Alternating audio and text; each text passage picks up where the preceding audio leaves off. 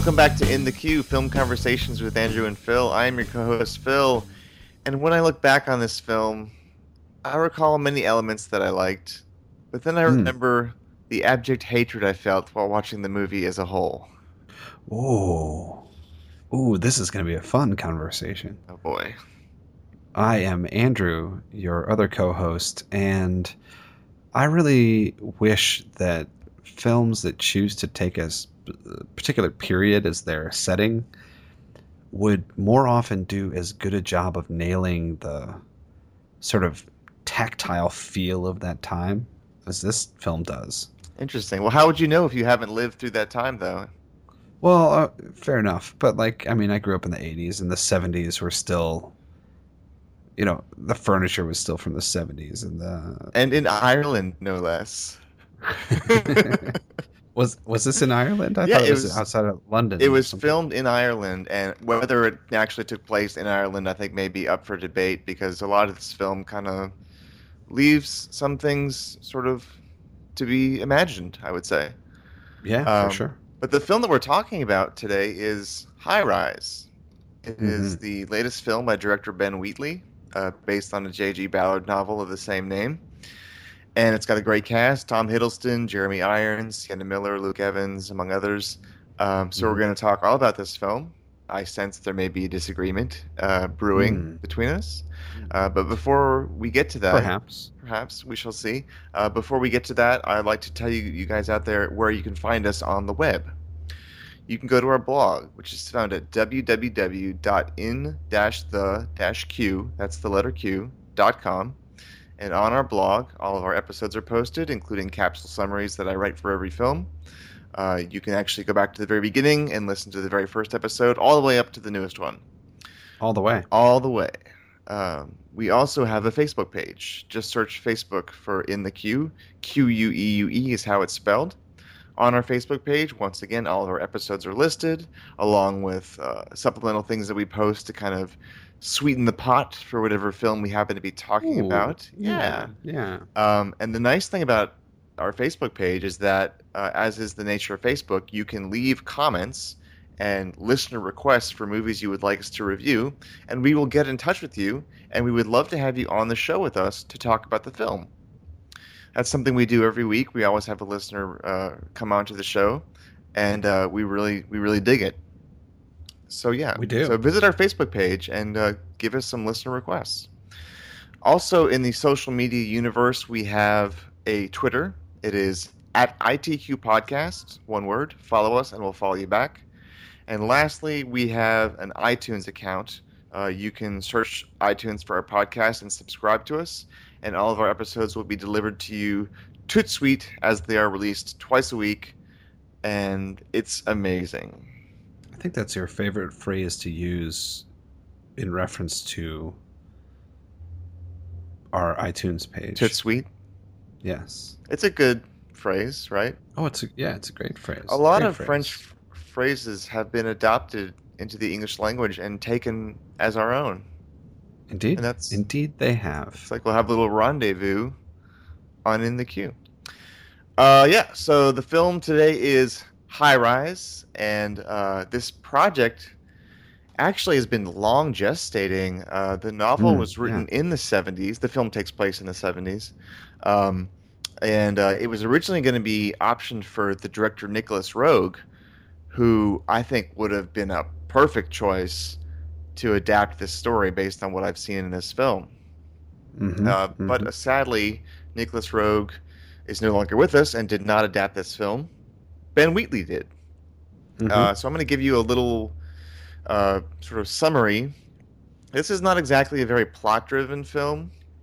Uh, no, It kind of it's mu- it's much more about the feel. the feel, yeah, yeah. the theme, the thematic elements.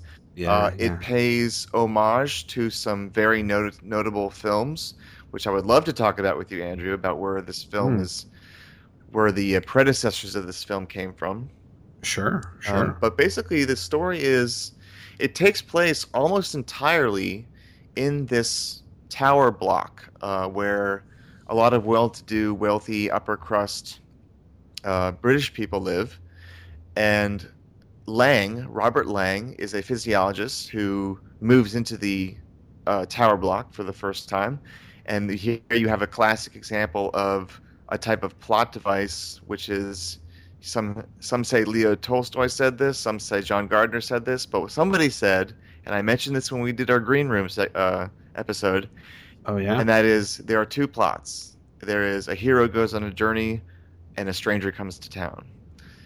Mm-hmm. This film is most definitely a story about a stranger coming to town, and uh, Laing is that stranger, and he deals with the brain. Uh, he deals with mental issues, mental health issues. Mm-hmm, mm-hmm. And for a moment, I wondered if he was supposed to be modeled after R.D. Laing, who was the 1970s um, psychologist who was famous for saying that um, the only sane response to an insane world is mental illness.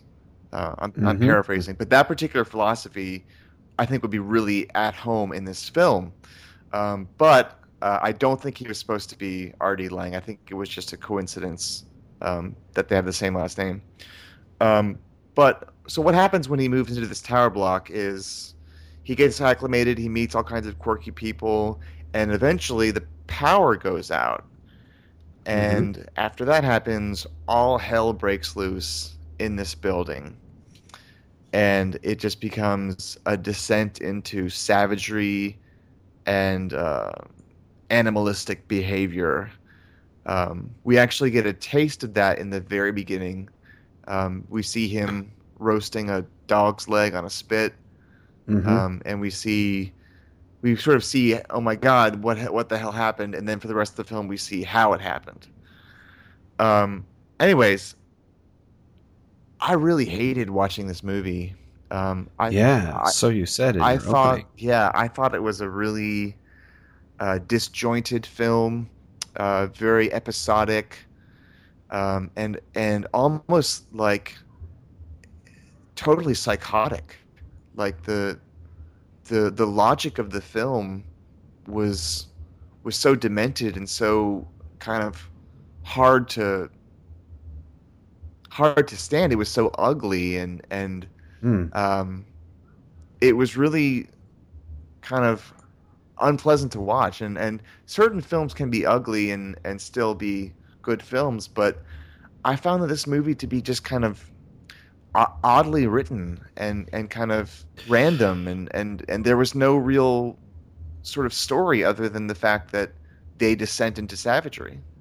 Well, I think I'm going to agree with you on that point. Yeah, um, I do. I do think it was very oddly written. I think it's a strange screenplay, and I haven't the foggiest idea what the J.G. Ballard novel looks like. I've never read any Ballard, mm-hmm.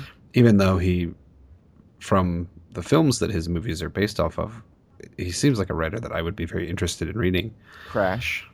So yeah, so perhaps one of these days I'll actually pick up a Ballard novel and, and start to delve into it. Mm-hmm. But the the curious thing about this film is exactly what you're talking about. It seems like so much of it is unmotivated or loosely connected, or mm-hmm. uh, or it makes these sort of magical leaps of of levels of disorder or chaos that seem totally unmotivated by what's going on. and and I I found it to be it, I found it to be sort of like one long wash. There's a sort of inciting incident that comes relatively early in the film. I would say probably maybe 20 or 30 minutes, maybe probably about 30, maybe even 40 minutes in, mm. uh, wherein one of the members of the upper echelons of society commits suicide. Mm-hmm. Uh, and this sort of sends everything into a tailspin of chaos and uh, insanity. Yeah. The high rise descends into madness. Mm-hmm. And uh, so there's a lot of interesting stuff to be said in this film. I mean, it's a very interesting setting. It's a very interesting concept, and uh, stylishly, just, stylishly directed and, and, photographed. Very stylishly directed and photographed, and very well acted. I would say. I mean, yeah. I think Tom, Tom Hiddleston is quite excellent. Jeremy Irons is great. Um, uh, Luke Luke Evans, I think is his name. Yeah, and I actually I haven't uh, seen him in anything before, but I was watching this movie and I kind of was interested in his performance, but the moment that I realized I liked Luke Evans in this movie was that scene where he is shouting at Tom Hiddleston through his door, and in glorious high definition, you can see the saliva flying out of Luke Evans' mouth and hitting the door and dripping down the door. And yeah, I it's really and I thought that he he kind of he was the perfect person for this film because because he he comes across as a total psychopath and that's what this movie is. This movie is is psychotic. It's not grounded in reality at all. Yeah, yeah, and of course Sienna Miller is in this as well, who we've talked about before on this podcast. Mhm. Um, back when we talked about the film Layer Cake And also American Sniper too, and American Sniper. which I I couldn't believe that it was true. the same actress when I saw High Rise. She's an excellent actress, uh, and so there, there's a lot of really great performances, but the performances it, seems to amount to very little. I mean, the film itself promises so much in that opening that you mentioned, Yeah. right? Uh, I found it to be a very interesting and compelling opening, and one that really whet my appetite for this to get really intense. Right. Yeah. And then I never found it reaching that level of intensity. I mean, I've seen plenty of dystopian films in my time. Some of my favorite movies are dystopian films, Brazil being one of those, which we Yes. talked about on this podcast. And by the end of Brazil, I'm like on the edge of my seat and I'm you know, I'm I'm tense. I'm I've got this feeling of tension and fear and sadness and you know Mhm. all of these things. And this film I I was kind of like, well, I guess this is all happening. Yeah, But I, I never felt I never felt it it- like I never first of all I never had a really strong connection to any of the characters. I mean, uh, Hiddleston's Laing is very relatable. He's charming. He's he's an interesting character, e- even if he's a little bland as like a human being. uh-huh. But um, everybody was so unlikable, and everybody had such ulterior motives of one form or another. yeah. Did you like Elisabeth Moss? I did like Elisabeth. I mean, she was, I suppose, the the most relatable character in the film, the most uh, She she was likable. she was an odd choice for this movie, don't you think? I think she was a good choice for that role. Well, yeah, she she pulled it off, but I, I just thought, why is Elisabeth Moss in this movie? Um, it was just interesting, but Yeah, it it it is interesting. Um, especially since I think every other actor in this film is British. that's that's what Uh, I'm saying. Yeah, Yeah, she pulls off a solid British accent, uh, which is great. Uh, but yeah, I thought she I thought she was fine. She wasn't as consequential a character as I expected her to be based on how the film sort of unfolded. yeah, and I think the Uh, film actually may have kind of played a trick on us in one way um, because Elisabeth Moss Moss's um, character is is very pregnant through most of Yeah. the film. Yeah. Um, but as I recall, no no harm ever befalls her her unborn child, which uh, you know you you would think that with all this mayhem going on, that that you know it's kind of like the idea of like the gun on the wall in Act One gets fired by Act Three. Chekhov's gun. Yeah. Yeah. yeah. Well, I think that, I mean, we don't, you know, minor spoiler alert here, but by the end of the film, she has her baby. hmm And at that point in the film, it's not going to come to harm because people are there to take care of it and hmm I guess bring it into the upper echelons of society or whatever is happening at the end. It was unclear to me. Yeah. Uh, but her her jump from being like kind and mild mannered and all that sort of stuff to wielding a knife when she answers the door was huge. It, it was like in one scene she's doing the one thing, and one in the next scene we see her she's doing the other. yeah. And it didn't seem to me like it didn't seem to me that there was that sort of gradual descent that build built tension, Yeah. right? It just seemed like it was always trying to tell us what's happening with this character now, what's happening this with this character now, and then it would just jump to another level of insanity. Yeah, I think that the director Ben Wheatley is clearly having a lot of uh, fun and and certainly. And he's he's he's having a lot of you know dark satisfaction at taking down this class of rich people. And Mhm, every scene i think he's really having a lot of fun because it's very stylish to look at. Um, but it, when you edit it all together and i will say that this film was co-written it was written by amy jump.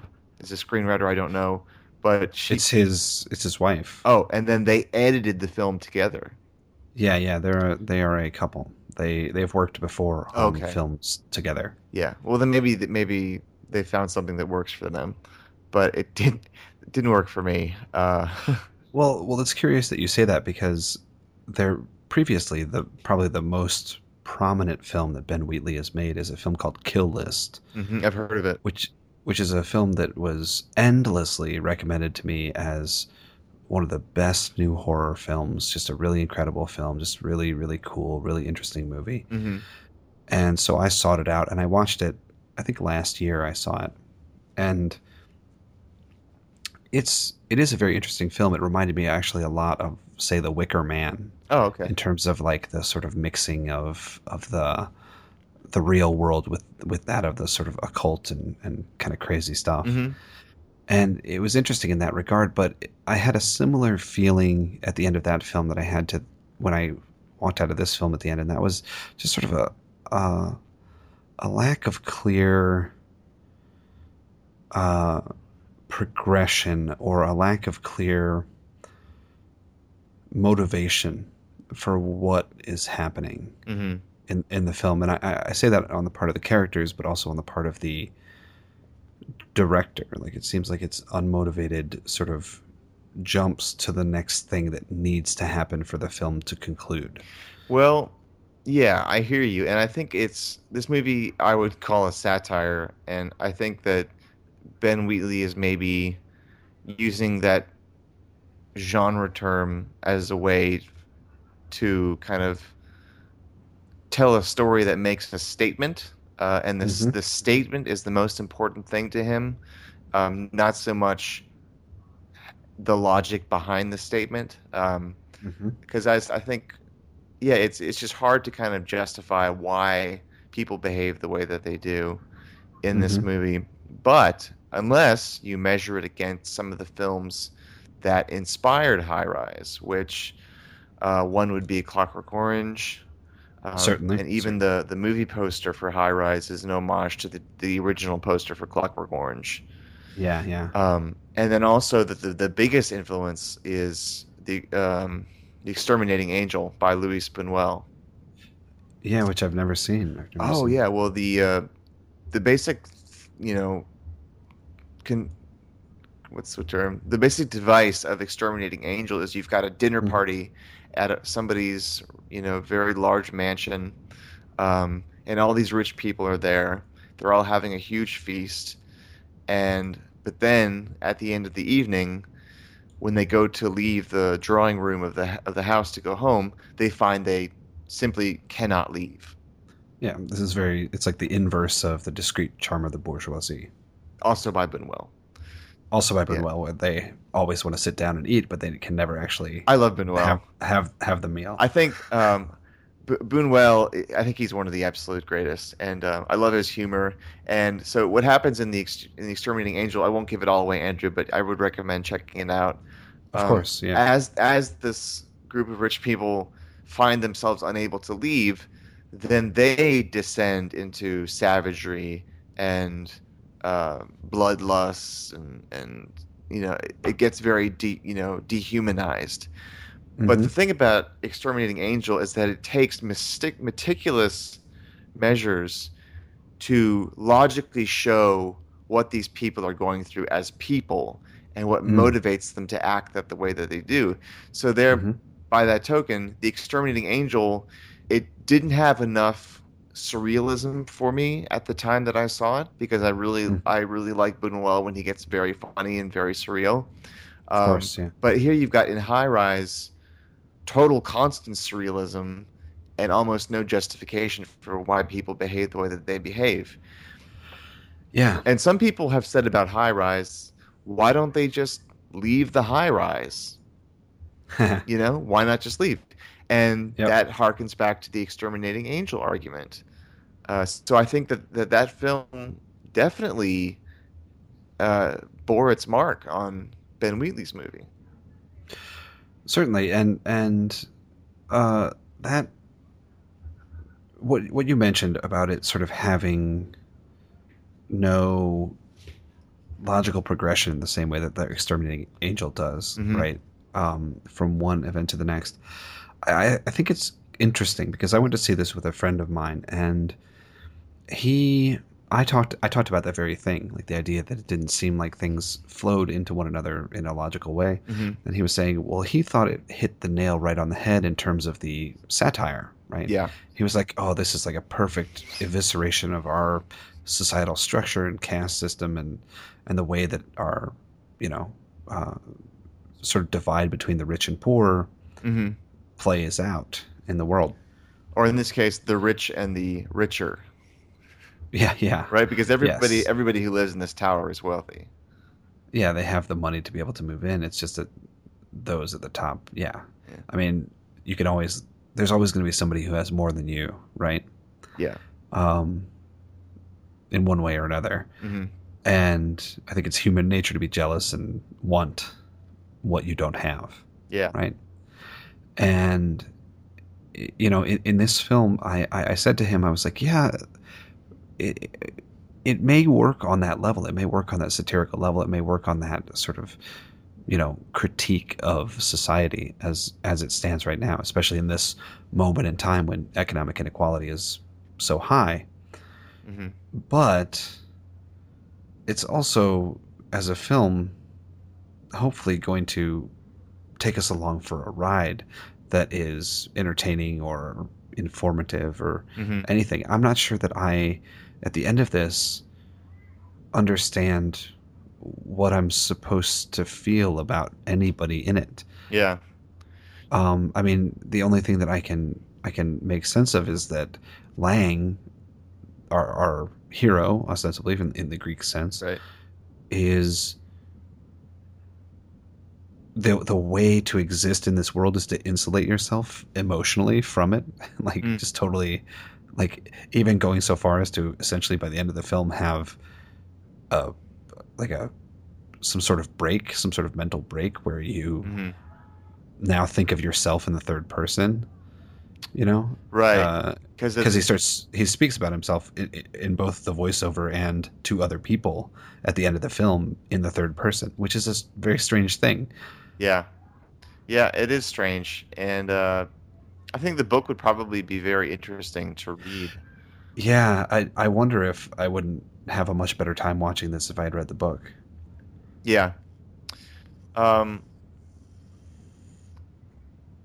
but my my my overall feeling though was one of just just real displeasure at watching High Rise, and Mm. um, I think that it it contains some other homages to to movies that I've seen, which kind of amused me. Like like there's a, definitely some Barry Lyndon references, uh, Mhm. both in the there's a scene where they have like a costume party with that particular type of time period and there's Mhm. also a shot where that seems to be lit almost entirely by candles uh, Mhm. which reminded me of Barry Lyndon and I think that yeah I think that Ben Wheatley is, is winking at us with with things like that um, but uh, the move I feel like I feel like High Rise does not contribute much to to the discussion the ongoing discussion if you will Yeah, yeah, yeah. I feel I feel very similarly. I I think it's an interesting film in some ways, and I think that Ben Wheatley is a very interesting and talented director. I think that he certainly has a command of style. He has a command of uh, time and place and, and setting. I mean, the setting of Kill List, the setting of this film, both feel very real, very lived in, very. Uh, Mhm.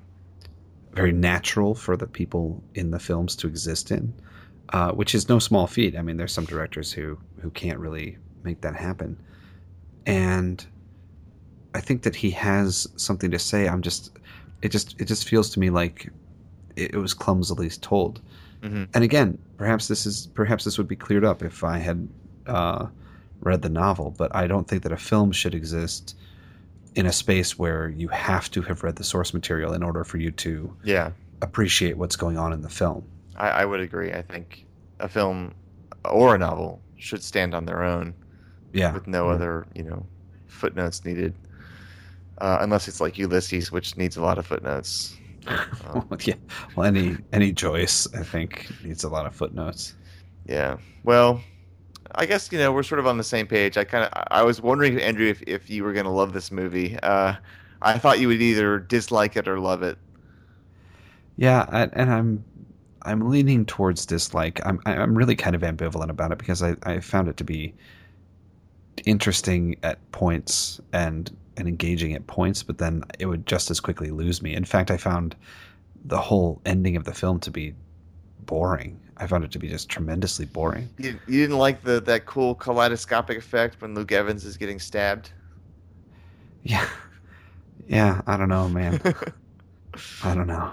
All right. Well, I guess we'll leave it at that. Um, that's our episode about High Rise, directed by Ben Wheatley, based on the J.G. Ballard novel. Um, Mhm. Stay tuned for our next episode, listeners, which is going to be a listener's request. Uh, it's going to be the film Clean Shaven, which is an indie film by Lodge Kerrigan, Yeah. and uh, it's it's a vivid and penetrating study about the life of a man with schizophrenia. Uh, Yeah, so I'm very, very excited to talk about this. And we're going to have Aaron back, who is probably our most frequent, no, maybe not most frequent contributor. We haven't had him for a while. We haven't had him since Trick or Treat, have we? I shouldn't say most frequent. I should say most. He has, he's been on more shows than almost anybody else. That's what I'm trying to say. yeah. Um, so it'll be exciting to have him back and talk to him about this movie because it's a very interesting film. Cool. So we'll see you then.